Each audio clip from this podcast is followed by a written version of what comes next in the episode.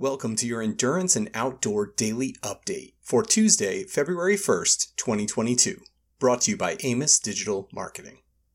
USA Triathlon launched a brand new events calendar with improved search functionality and new features. The new calendar is part of a multi year technology overhaul to better support the multisports community. USAT has also allocated $100,000 to promote the new online race calendar. Back on January 28th, Canyon Bikes announced the appointment of a new CEO, taking Nicholas de Ross Wallace from Nike. De Ross Wallace has a background in e commerce and sales development in the sports and fashion brand world.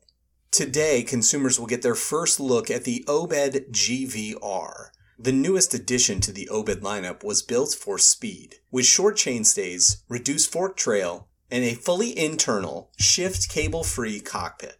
But the name of the game with the new GVR is what's possible in customization. From your typical wheel options, components, and tire size, all the way to a massive 3,840 possible color combinations.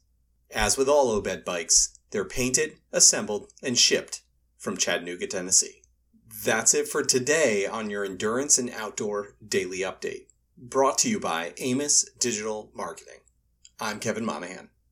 Thanks for listening.